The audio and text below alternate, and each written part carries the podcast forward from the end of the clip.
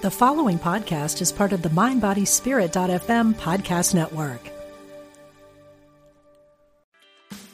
Meditation doesn't have to be a solo practice. Meditation is more fun with friends. Looking for a way to drop in and hang out at the same time?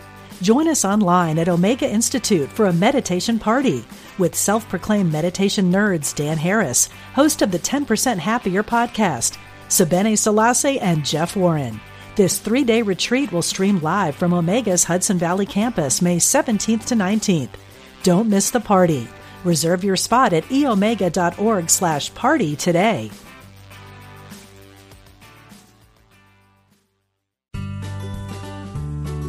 You're listening to Unity Online Radio, the voice of an awakening world.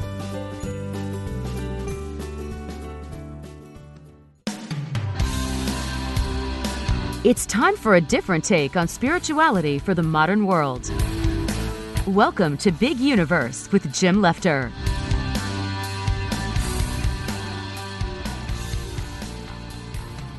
Why, hello, everybody, and welcome to Big Universe on Unity Online Radio. I'm Jim Lefter, kind of a spiritual journeyman kind of guy and media producer.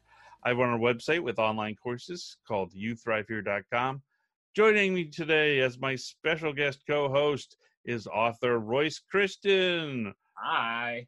Royce is an actor, director, and the author of the book Scripting the Life You Want Manifest Your Dreams with Just Pen and Paper. You know what? I've been using your book, Royce. I love it. It's it's been going great. I, I you know I must love it because you've been on the show like a couple of times now. I, I feel honored. I like I love that you love my book. I love that you are using it, and hopefully it's it's working and not uh, causing upheaval.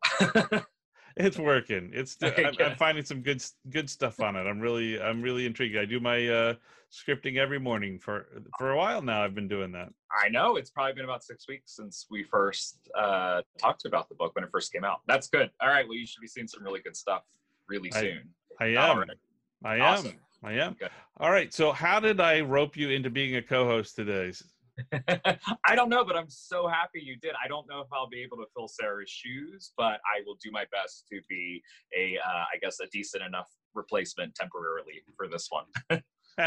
what have you been up to? Uh, I know you have like tons of emails and things like that. I know we were you're... joking off off air. Yeah, most people are binge watching shows. I'm binge catching up with literally like 400 emails. So that's been pretty much my life, which is awesome because people are reading the book and they want to talk about it, and I'm just trying to reply to everybody. So uh, the only problem is I have friends like you who write me an email, and in my head I want to give you a full, long, you know, well thought out reply and then it's two weeks later so working on getting all that organized how about you what have you been up to well i've been keeping busy you know doing the video courses and having adventures uh, in life there's a new course right i saw an email yeah yeah what's it about uh, I genuinely about, don't know. For people out there watching, I'm actually curious. This wasn't set up. it's it's about uh, discovering your your audacious purpose with uh, Judy Morley, but I can't go into it because I don't want to make this an advertisement. But I okay, appreciate okay, the okay. question. It sounds exciting. I appreciate the question.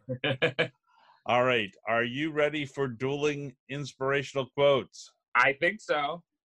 Well, you we'll go give, first, though. I will. I will go first, and we will give it a shot, and uh, we will let the audience decide who wins. Because you know, when you're dueling quotes, it's always up in the air. It's like uh, contest. It's yeah. like saber, you know, lightsabers duel yeah. and that sort of thing.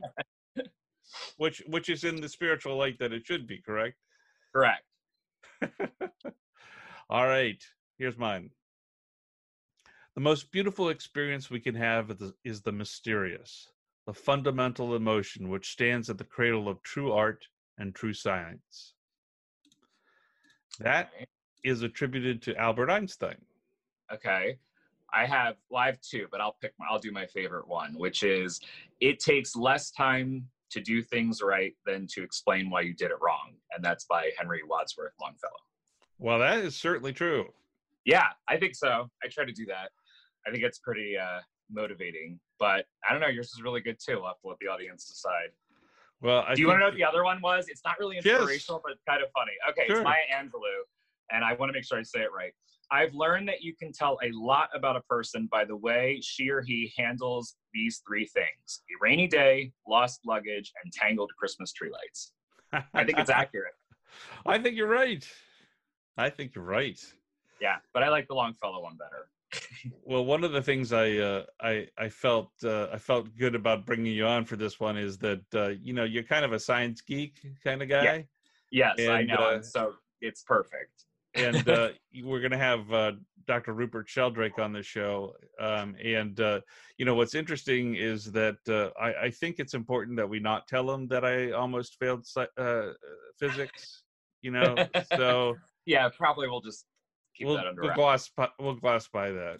So I think it's going to be a really interesting conversation. I'm really excited. Yeah, as long as you don't reveal that you didn't do amazing in science, uh, but you like science, you're you're interested. Yes. I mean, we we we talk about it, so I think I mean it could have fooled me. right. Tell everybody, but uh, I'm excited. The book is really good. It's very it's it's a very big book, but it's a it's a pretty quick read, which is always a good sign. I think, at least. Absolutely. There's definitely good stuff in there. Good stuff in there. Yeah. All right. I'm Well, excited to talk to him. I, I can't. Uh, I can't wait. Are you ready to get into the episode? Yeah, let's do it. Awesome.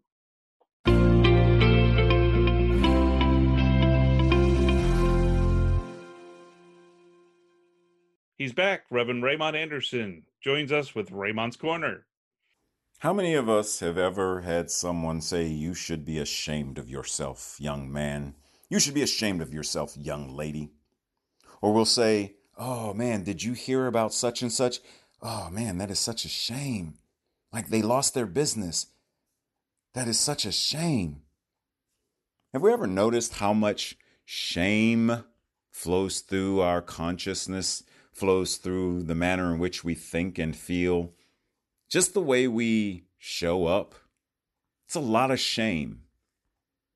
Have we ever really thought about why?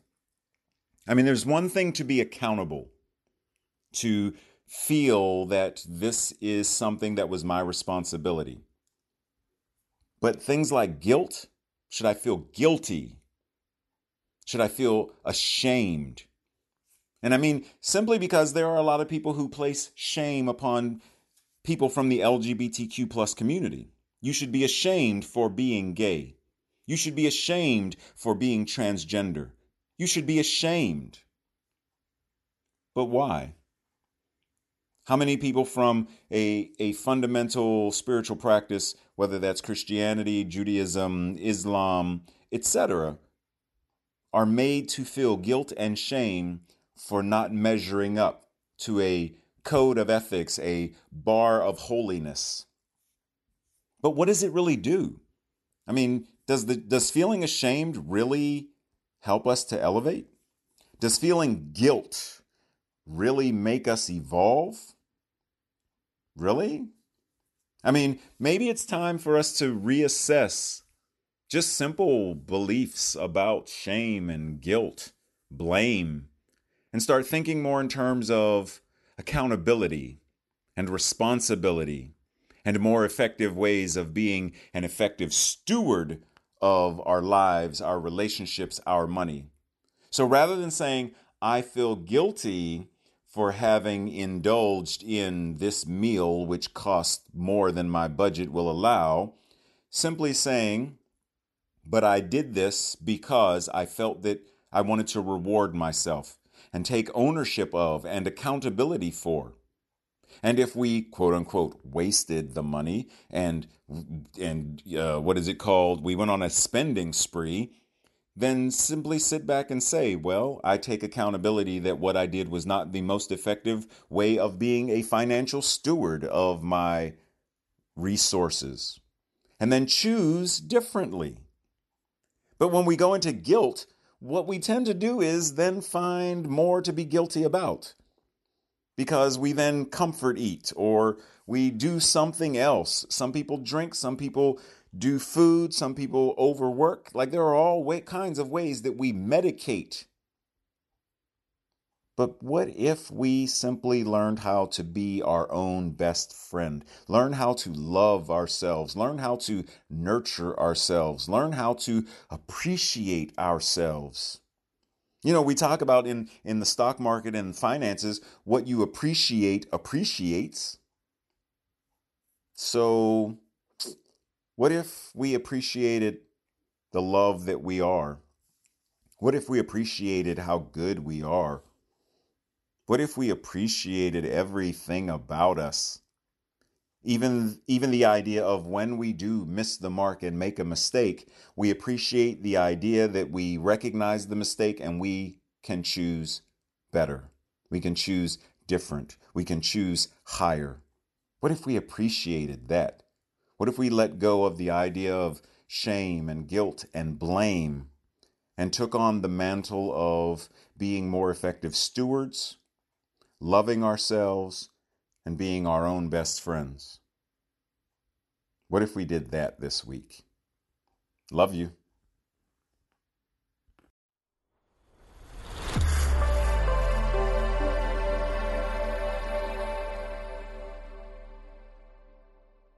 Now here's Martha Creek with a Unity Moment. Hi, friends. It's Martha Creek, marthacreek.com. I'm taking a look at the teachings, the wisdom teachings of Jesus, and a new perspective, perhaps, for some of us in transforming our heart and mind. Thank you for joining here today. We're on today's um, Beatitude number seven, which is Blessed are the peacemakers for they will be called the children of God. Blessed are the peacemakers, for they will be called the children of God. So, this beatitude follows um, a logical consequence of all that has been laid out so far in the previous beatitudes. When our hearts are gentle, when our hearts are single, one, the purified heart, uh, the heart of purity, the one heartedness, and gentled and mostly, and more importantly, when we tamed our animal instincts.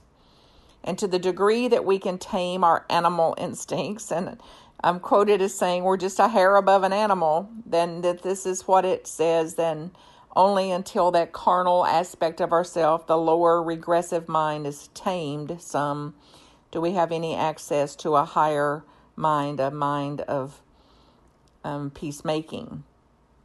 And to the degree that we can tame that, we become these peacemakers. We're no longer uh, swinging our swords and cutting things down into good or bad buckets. The, the simple binary system of filing things as good and bad, insiders and outsiders, and winning and losing.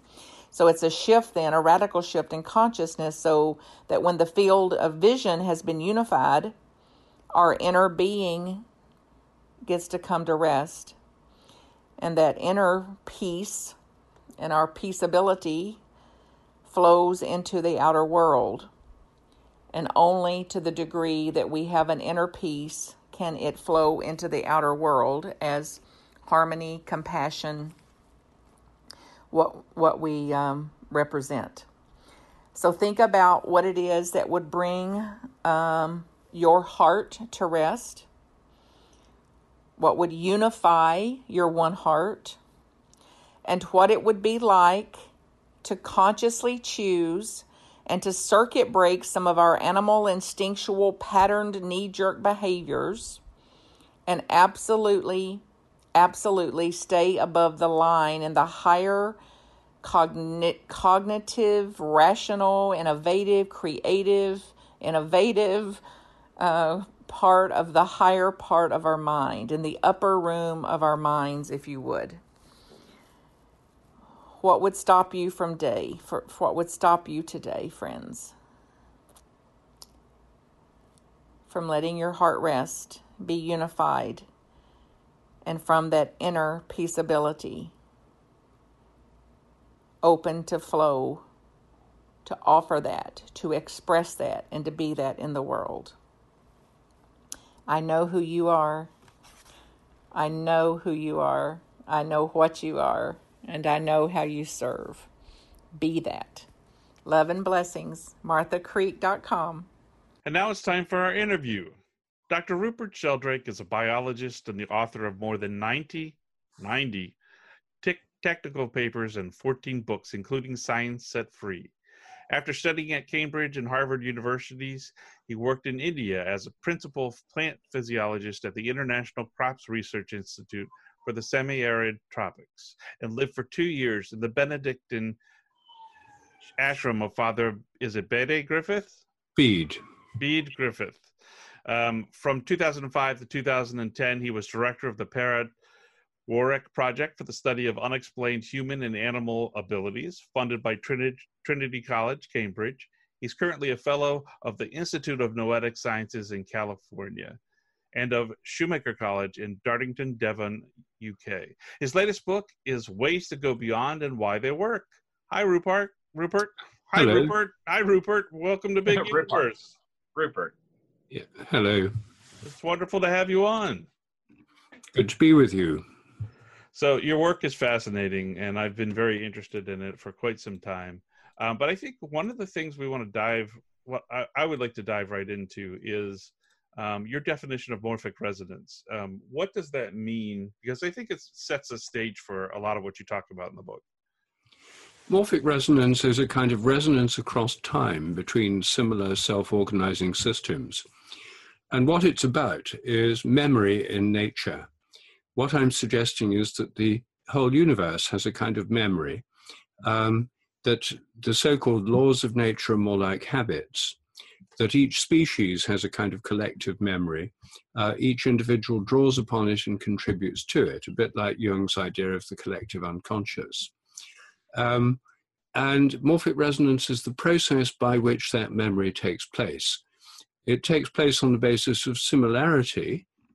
Resonance works on similarity, um, and it's across time. Sometimes people say, well, if there's a memory in nature, where is it stored? And what I'm suggesting is that it isn't stored anywhere in the sense because stored is some an activity in space, whereas memory is a relationship in time. It's a direct connection across time from the past to the present. Wow, that's that's incredible and fascinating. I'm really, really blown away by that. Um, now, your new book um, is uh, "Ways to Go Beyond and Why They Work," and uh, it's kind of a sequel to your previous book, "Science and Spiritual Practices." Um, tell me about.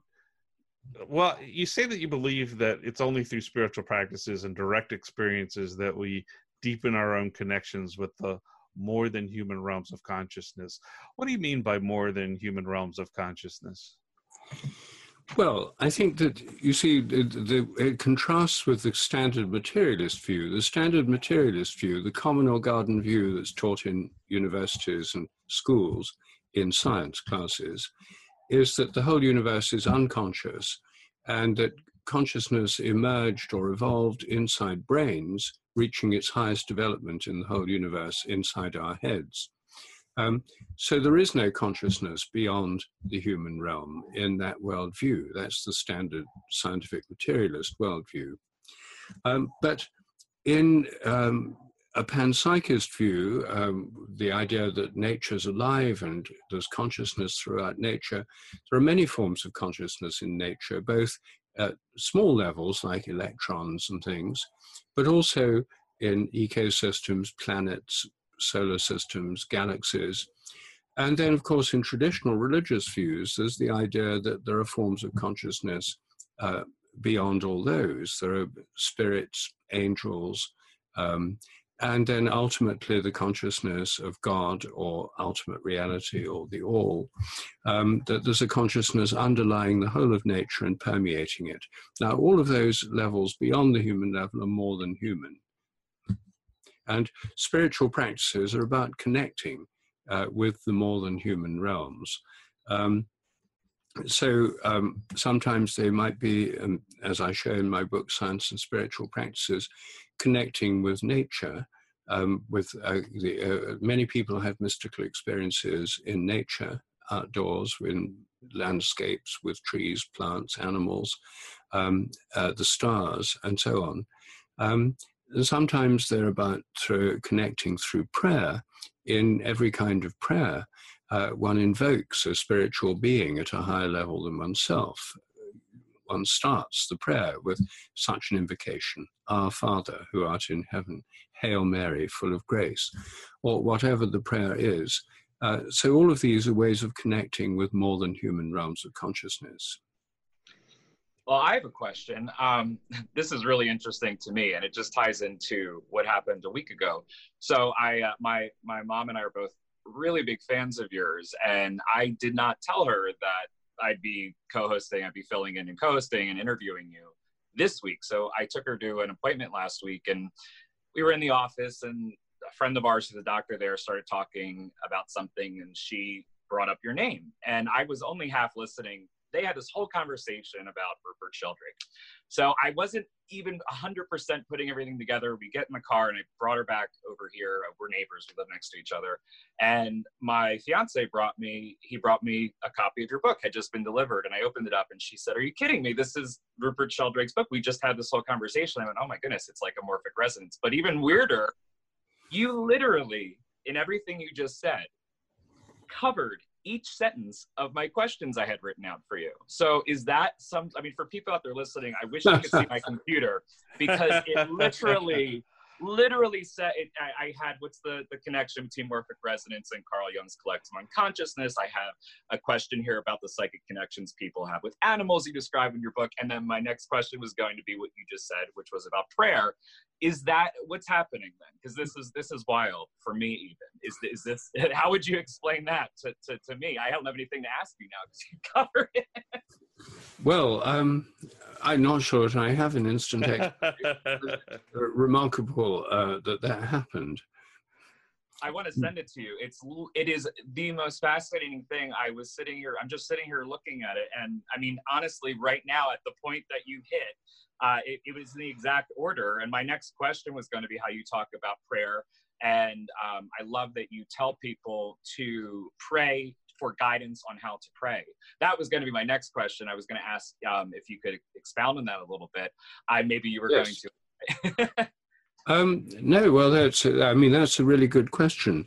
Um, I, the reason that in my book, Ways to Go Beyond, um, I have a chapter on petitionary prayer, is because I think for many people today, petitionary prayer, asking for things, is not what they do. Whenever, whenever I give talks and I ask, how many people meditate.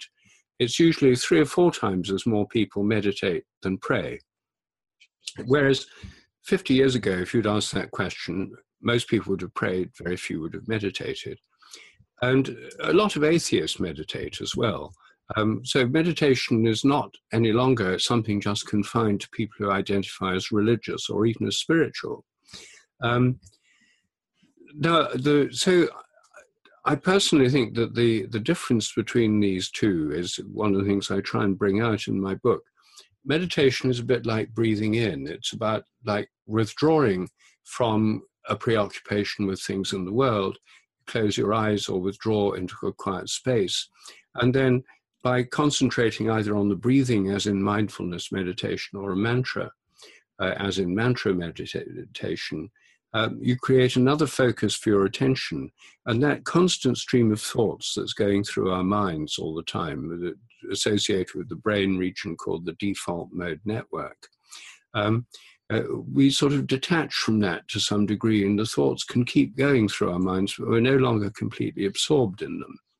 And the idea is to let go of them. Don't hang on to them, let them go. So it's a kind of withdrawal from thought and discursive activity. Um, and then sometimes there are times when the thoughts disappear and there's a sense of joy, unity, um, and often a, a kind of mystical type of state. Now, prayer is, or petitionary prayer, is almost exactly the opposite. You start by connecting with the spiritual reality through the invocation, you know, to God the Father, God the Son, God the Holy Spirit, the Blessed Virgin Mary, the saints, the angels, or in other religions, a whole range of ways of doing it. All religions have their own forms of praying, but all of them involve connecting with a spiritual being at a higher level than ourselves. And then directing intention towards things that really concern one in the world, you know, the sickness of a loved person, or something you're worried about, or a need for protection, or a fear that you're dealing with. And so there's a sense in which um, meditation uh, goes from the outside to the inside, like breathing in, and prayer goes from the inside, the spiritual realm, to the outside, directing intentions towards things that really concern one. And so I'm not saying one's right and the other's wrong. And the reason I compare it to breathing is that you need both. Um, I personally meditate in the mornings and I pray in the evenings. But a lot of people uh, confuse prayer and meditation. And I think by only by meditating, if that's their only practice, then uh, it's a withdrawal from concerns of the world and doesn't really address them in a way that prayer does. And I think prayer links our spiritual life to our everyday concerns. Prayer is usually about quite everyday things, fears, ill health, etc. And I think it's very important for the spiritual life to be connected to the embodied world we live in. Well, we have about best explanation. we have about two minutes before we have to take a break. But can you just uh, paraphrase what a spiritual practice is to you? What is a spiritual practice? It's a practice where where you do something practical. It could be meditating, it could be praying, it could be fasting, it could be going to a place in nature to connect with it, it could be singing or chanting, it could be going on a pilgrimage. These are all practices I discuss in my book. They're things you do, they're practices, but they're practices you do uh, that have a goal beyond the merely mundane. They're, they're practices designed to connect you with a, a, a spiritual realm, a realm that goes beyond our own consciousness. Um, and what happens as a result of these practices are experiences. Um, they're not about belief, they're not about dogmas, they're about experiences. And I think that all religions actually start primarily from experience, not about belief. I mean, Jesus didn't recognize his relationship with God through studying in a seminary. He, it happened at the moment of his baptism. He, um, the Buddha didn't become enlightened through going, doing a PhD. Um, these are they're about experiences. And so these spiritual practices are ways in which people can arrive at these experiences, and they have scientifically measurable effects, which is one of the points I make in my books. Wonderful. We'll be right back on Big Universe on Unity Online Radio.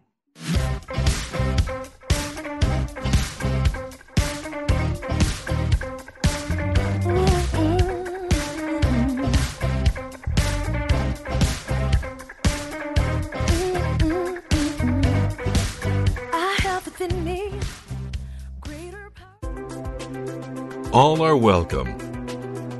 We're glad you found us. Unity Online Radio, the voice of an awakening world. Welcome back to a slightly off kilter look at spirituality. This is Big Universe with Jim Lefter. Welcome back to Big Universe on Unity Online Radio. This is Jim Lefter. I'm with Royce Christyn, and we're interviewing Rupert Sheldrake. So, Rupert, look, I know we're going to dive into the seven practices that you talk into your new uh, talk about in your new book, but I'm I'm curious about your journey because you started in kind of a conventional Christian upbringing, and then you you became an atheist, and mm. then something changed after that. Tell me about your journey a little bit. Well, I'll have to make this brief, but um, I, I was raised by Methodist parents who lived in a Methodist community in my hometown, um, which was loving, kind, and I really appreciate what I learned from them, um, including the power of music. My father, my grandfather was the church organist, and my uncle, I'm an organist too. Um, I was sent to an Anglican boarding school, so I got a different kind of religious background from that, with much more ritual and liturgy, and uh, choral singing. I was in the choir. Um, but my science teachers more or less converted me to atheism because for them, science equaled atheism. So I bought into this whole package. It's a standard view, and countless people undergo this process of tra- being converted to atheism while they're uh, adolescents. Um, then uh, I became keen on science. I thought that was the answer. I then got increasingly dissatisfied with mechanistic science because I did biology because I liked animals and plants, and I noticed the first thing we did was kill them. So in our laboratory classes, so I, I began to question science. Uh, I'd already questioned the Christian religion, but now I began to question science, and that led me to a more holistic view of science eventually. Um, Um, and it was through traveling in India and living in Malaysia for a year that I first got the idea there could be a different way of looking at the spiritual realm. Then, when I got back to Cambridge, I encountered psychedelics. This was around 1970. And that gave me another view of consciousness. Um, and that made me want to explore consciousness itself without drugs. And I took up transcendental meditation because it didn't require belief, it just required experience. Um, I then later, um, several, about five years later, took up a job in India and lived there for on and off for the next 10 years. And um, while I was in India, I was really exploring the Hindu tradition and then the Sufi tradition. And it wasn't really until I'd been in India for several years that the idea crossed my mind well, what about Christianity? Um, and I found myself drawn back to the Christian tradition. I found a wonderful teacher, Father Bede Griffiths, who had an ashram which was a kind of bridge between the Eastern and Western mystical uh, traditions. And uh, for me, uh, that gave me a, a, whole new appreciation of the Christian uh, tradition, but also, of course, of other traditions like too, like Buddhism and Hinduism and Sufism. So, where do you find yourself now? Are you are you in the Christian philosophy at this point, or or what's your perspective right now? Yes, I mean, I, I think it's important to have a, a religious practice, not just a spiritual one, because spirituality can become rather self-absorbed and self, you know, individualistic. Um, so, what's most natural for me is to be a member of the Church of England. So, I go to church on Sundays at my local parish church. I take part in liturgy of the Anglican Church. I observe the festivals like Ascension Day and Pentecost and so on. Um, and uh, I like the fact that I can be part of a local community, um, sing every Sunday, go to an ancient sacred place and be part of a tradition uh, which has rites of passage and a whole liturgical tradition I, um, including in the Anglican Church choral evensong, which is my favorite service, um, an evening service with wonderful choral music. So for me, this is an important part of my life. Um, I don't say to everyone you ought to become an Anglican. It works for me. That's my background. And I think for most of us, it makes most sense to reconnect with our ancestral tradition. Um, uh, if we go to some exotic tradition, Peruvian shamanism or or sh- uh, Siberian shamanic drumming or you know or, the Tibetan Buddhism or something, they all have something to offer, but they don't connect us with our ancestors and root us in our tradition. And I think there's something very healing about being connected with one's own tradition.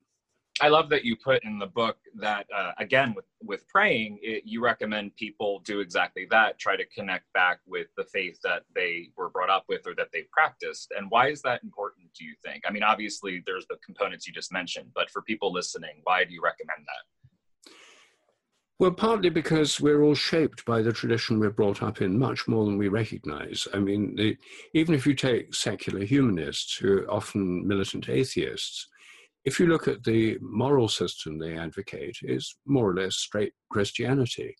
Um, they reject Christianity, and yet they're actually really much, very much part of it. I see most secular humanists and atheists not as real atheists, but as, as sort of heretical Christians.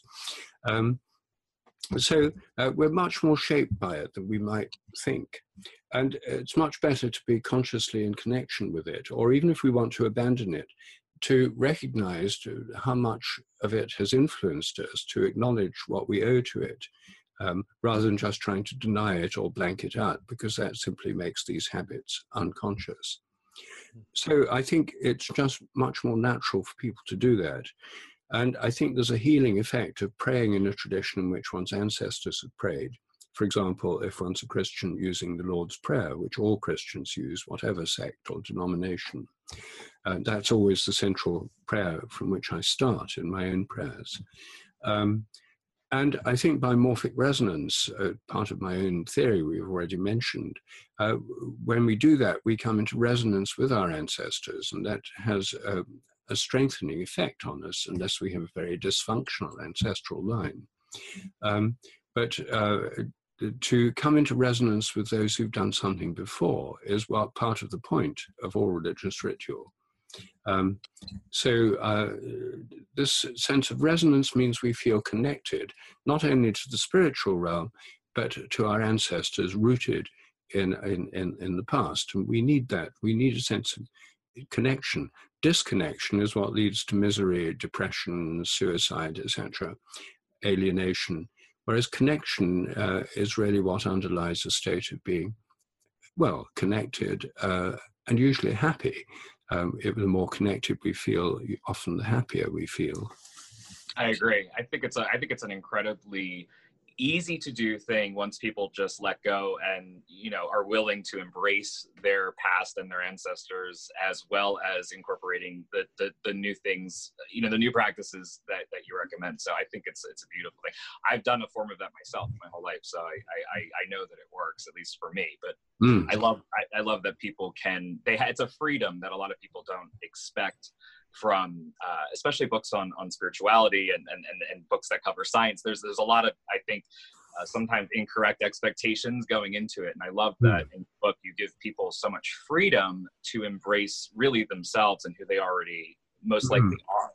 Mm. And I think that's an important uh, point. I wanted to talk a little bit about um, fasting uh, because that's something that I think a lot of people have different ideas uh, about when they hear the word. And I, I, think you, you have a way of explaining it and the purpose uh, from your perspective that I haven't really heard before, but also that I think is the best explanation that I've read at least in a while.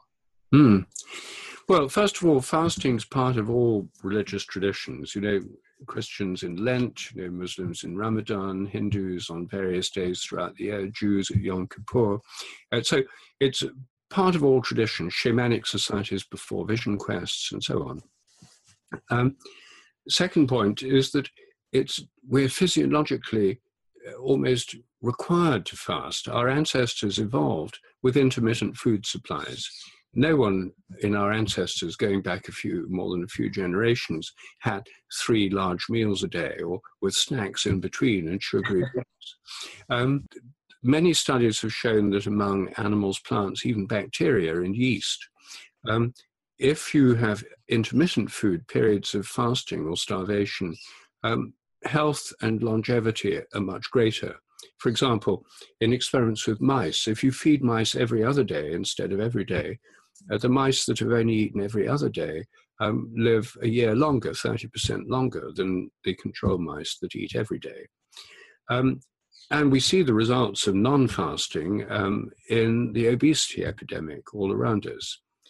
So I think that fasting is a very valuable practice, both physically and spiritually. I myself do it during Lent as part of the observation of the year's cycle of liturgical cycle. I do it in Holy Week for between three and six or seven days. Uh, just water um, and um, fiber to keep the digestive system working. I describe the details in my book. Um, but fasting is psychoactive. It leads to the production of ketone bodies, ketosis. One of them, gamma uh, uh, beta hydroxybutyric acid, is very closely related to the neurotransmitter gamma aminobutyric acid and GBH, gamma, uh, gamma, uh, gamma hydroxybutyric acid. It changes neurotransmitter levels, so it actually changes one's mind, makes it easier to concentrate, to pray, to, to meditate, um, and often gives people more vivid dreams. So I think fasting can lead to altered states of consciousness, make it easier to pray and meditate, makes us much more aware of the food and much more appreciative of the food we have. Um, and is very, very good for health for most people. There are people it's not good for. If anorexic people, for example, it's not a good idea. People on multiple medications. So I'm not saying everyone ought to do it, but I, and I'm saying that if you do want to do it, as I show in my book, um, you know, the kinds of people who can advise you if you feel you need advice. But anyway, I think fasting is a very, very good practice spiritually and physically for many people. It also has the great advantage of being free. Right. Yes, and definitely. Anybody out there and I, I, was just gonna say, be cautious about fasting. Consult exactly. a doctor, and uh, you know, make sure you're in the right shape, like Rupert said. But the the, the portion of his book, uh, "Ways to Go Beyond," where he talks about fasting, I think are incredible to read, even if you yourself uh, can't fast. So, Rupert, I know we're going to dive. We're continuing to dive into the practices that you feature in your book, and one of the thing, but one of the things that you mentioned is that these are scientifically measurable. Can you talk a little bit about that? Yes. Um, since the 1970s, scientists have been looking at the effects of spiritual practices. The first one that was studied in detail is meditation. And um, studies on meditation have shown that it has quite measurable physiological effects. Lower blood pressure slows down the heartbeat, um, reduces stress hormone levels, reduces the activity of the default mode network in the brain, which I already mentioned um, and has measurable effects on people's well being. It protects against depression, for example, which is why here in Britain, um, if you go to a psychiatrist with mild or moderate depression, the psychiatrist can actually prescribe meditation uh, as opposed to antidepressant drugs. And the reason our National Health Service backs that is it's been shown to work, and also, of course, it's cheaper. So um, the the, and there's lots of studies now on brain scans of people meditating, and this is probably the practice being investigated most, partly because uh, meditators are literally sitting targets for researchers. yes. and uh, and uh, so uh, there's no doubt whatever that meditation has these beneficial, scientifically measurable effects. And one reason that quite a number of atheists feel happy with meditation is because it's so thoroughly scientifically proved that it works uh, for most people. Nothing works for everyone all the time. Um, but the other practices have been studied too. Fasting, of course, has measurable physiological effects, as I've just said, and that's been quite widely studied. Um, music, singing, and chanting, which are part of all religious traditions, um, uh, chanting psalms, singing hymns in church, um, all tribes have singing and chanting, um, it's in all religions, um, have measurable effects on the physiology of the body, lowering, lowering stress levels, um, bringing communities into cohesion, literally into cohesion, because not only do you breathe together when you're singing a hymn, for example, you all breathe at the same time um, in between the lines and in between verses. Uh, but um, also, it tends to make people come into physiological synchrony. Even heartbeats become more synchronous through chanting and singing together. Now, again, these are measurable effects, and many people find through singing together um, that their stress levels go down, and again, measurably, cortisol levels, the stress hormone levels in the blood, decrease. Um, and they feel happier, more connected, more in the flow. Um, so, all of these and measurable benefits. And the reason in my book, uh, Ways to Go Beyond and Why They Work, and the previous book, Science and Spiritual Practices, um, I, share, I combine these is because I myself both do these practices and as a scientist find the scientific studies helpful. It's an area where science and religion are not in conflict, the usual popular scenario, you know, they're against each other. They come together in a complementary way that actually enhances both. Now, you talk about you, you surprised me with the spiritual side of sports as being one of the one of the spiritual practices. And you know i think uh, i always I, you always hear about flow but i never really thought of it as a spiritual thing. Tell me about that. Well a lot of people there's there's um, have spiritual experiences through sports i mean this is, comes out through interviews that i've done through books on this through Michael Murphy, who founded the Esalen Institute, um, uh, uh, has done a lot of work on the spiritual side of sports. Um, and for a lot of people, one of the reasons they do the sports is because they have this sense of not just flow, but a sense of a connection with some consciousness greater than their own. They go into altered states of consciousness. I was talking to the world high wire free solo champion in London recently, a young German, who walks on high wires, high lines, um, over thousand foot drops with no security harness. Wow. uh, of course, I asked him, you know, why he does it. And his answer was very clear. He said that for him, it gives him an intense spiritual experience that's better than anything else in his life. And that's why he risks his life for this experience.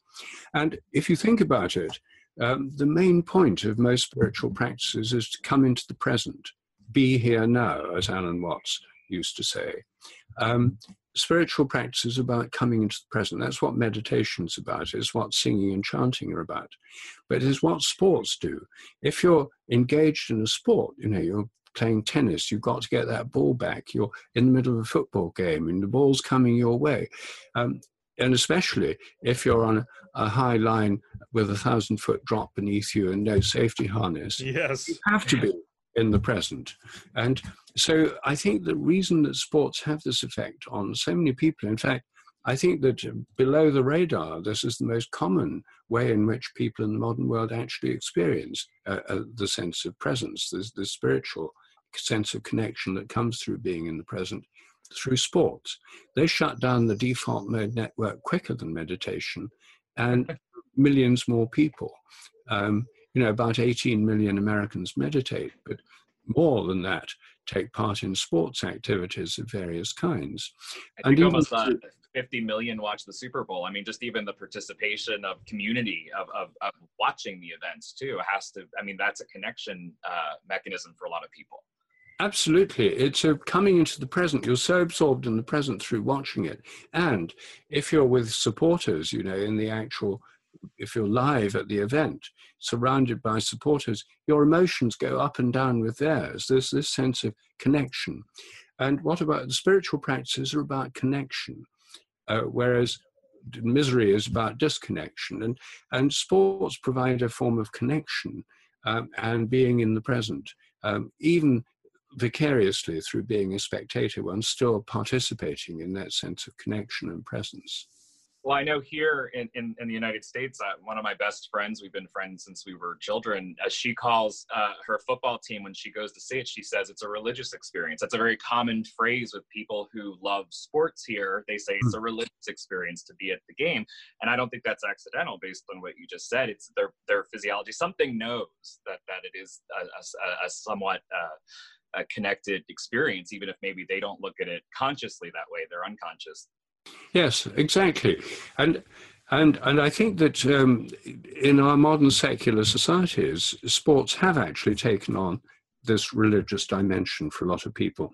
That's one reason I wanted to write about it in my book because I think it's completely unacknowledged side of sports, and in the past, in the ancient world, the, this connection was explicit. You know, the, the Olympic Games in ancient Greece at Olympia um, were dedicated to the god Zeus, and they, they were a religious festival.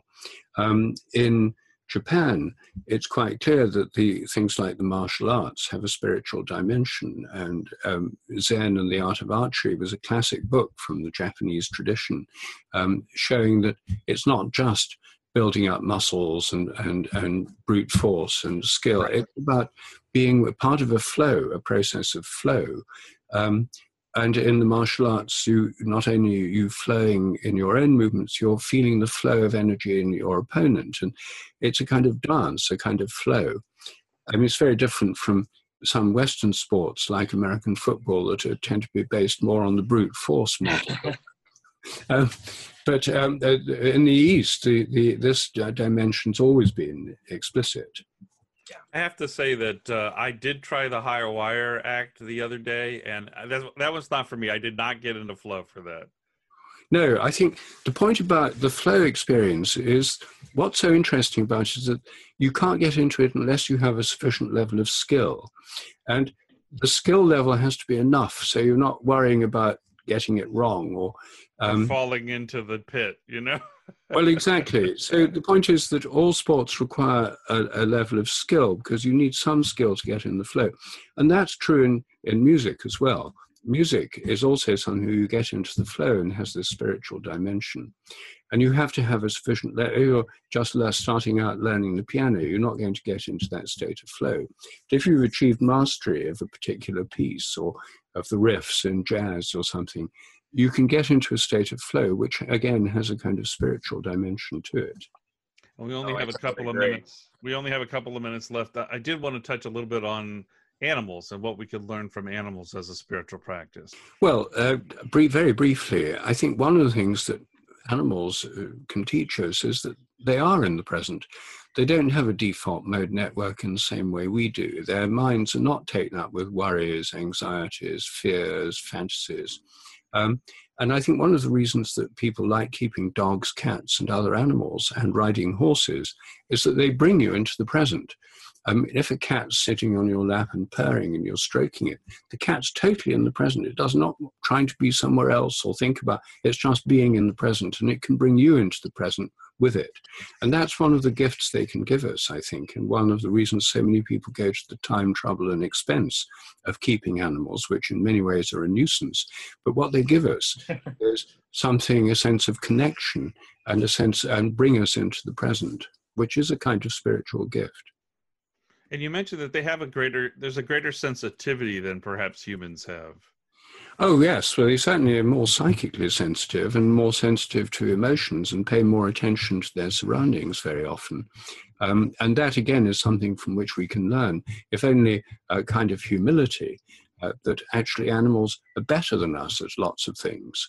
We like to think of ourselves as better than everything else in the whole creation, the only truly conscious beings, etc. But we're better in some ways. We're better at making computers than any other animal species, and and in, in lots of other ways, but they're better than us in all sorts of uh, ways, both in. This. I live in Los Angeles, and my cats. Every time there's an earthquake, I know it's coming because somehow, I mean, it is the wildest thing. My parrot and my two cats will. They act very strange, and my cats always go out in the backyard. They leave the house. And last year we had two. The two biggest earthquakes in 100 years happened a day apart, and that period right before they ran outside and i knew i was like oh we're going to have an earthquake and then we they, they have a very specific behavior it's it's helpful to know an earthquake's coming because my cat goes out into this weird spot yes Definitely. I mean, I've done some research on earthquake and tsunami prediction by animals. And actually, if this were done on a large scale, I think we could have effective earthquake warning systems. This could not just be interesting, but also very, very useful. So, do you have any particular advice? We're, we've got about a minute left before we have to close things up, and I wish we had a lot more time because there's so much to dive into. What are some tools that you would suggest immediately for our listeners to, to go into to reach that that connection? Well, I mean, in my each of my books, I suggest seven different practices, and some work better for some than others. And for people who are already into sport, then just appreciating more the way in which it can bring you into the present. For people who've got animals, just paying attention to the way they bring you into the present. For people who pray, um, uh, the, appreciating the way they connect you both uh, with the spiritual beings to which you're praying and the daily needs you're praying about, and also the bigger vision that the prayer that you can pray about, the the, the hopes for not just oneself but humanity and the earth. Um, so I think the first thing and simplest thing is for people to appreciate more what they're already doing, because most people are already doing something, and um, one can learn if one thinks about it a little bit more. One can get more out of it by becoming more aware of what one's already doing. Awesome! Thank you so much, Rupert, for being on being on a Big Universe with us. It's been great to have you on. Thank you. Very good to be with you both. Is there a website uh, that we can get more information about uh, about you, Rupert? Yes, sheldrake.org, S H E L D R A K E dot org, O R G.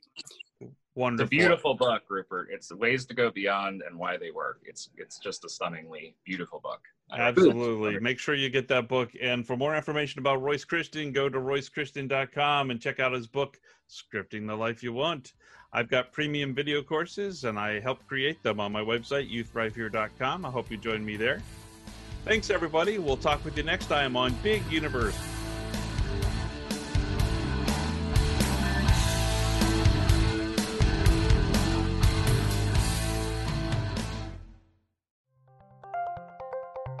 Thank you for listening to Unity Online Radio, the voice of an awakening world.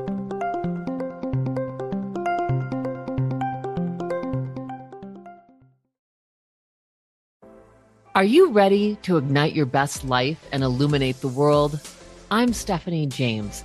I'm a motivational speaker, transformation coach, and psychotherapist. And what lights me up is helping people just like you create the greatest versions of themselves.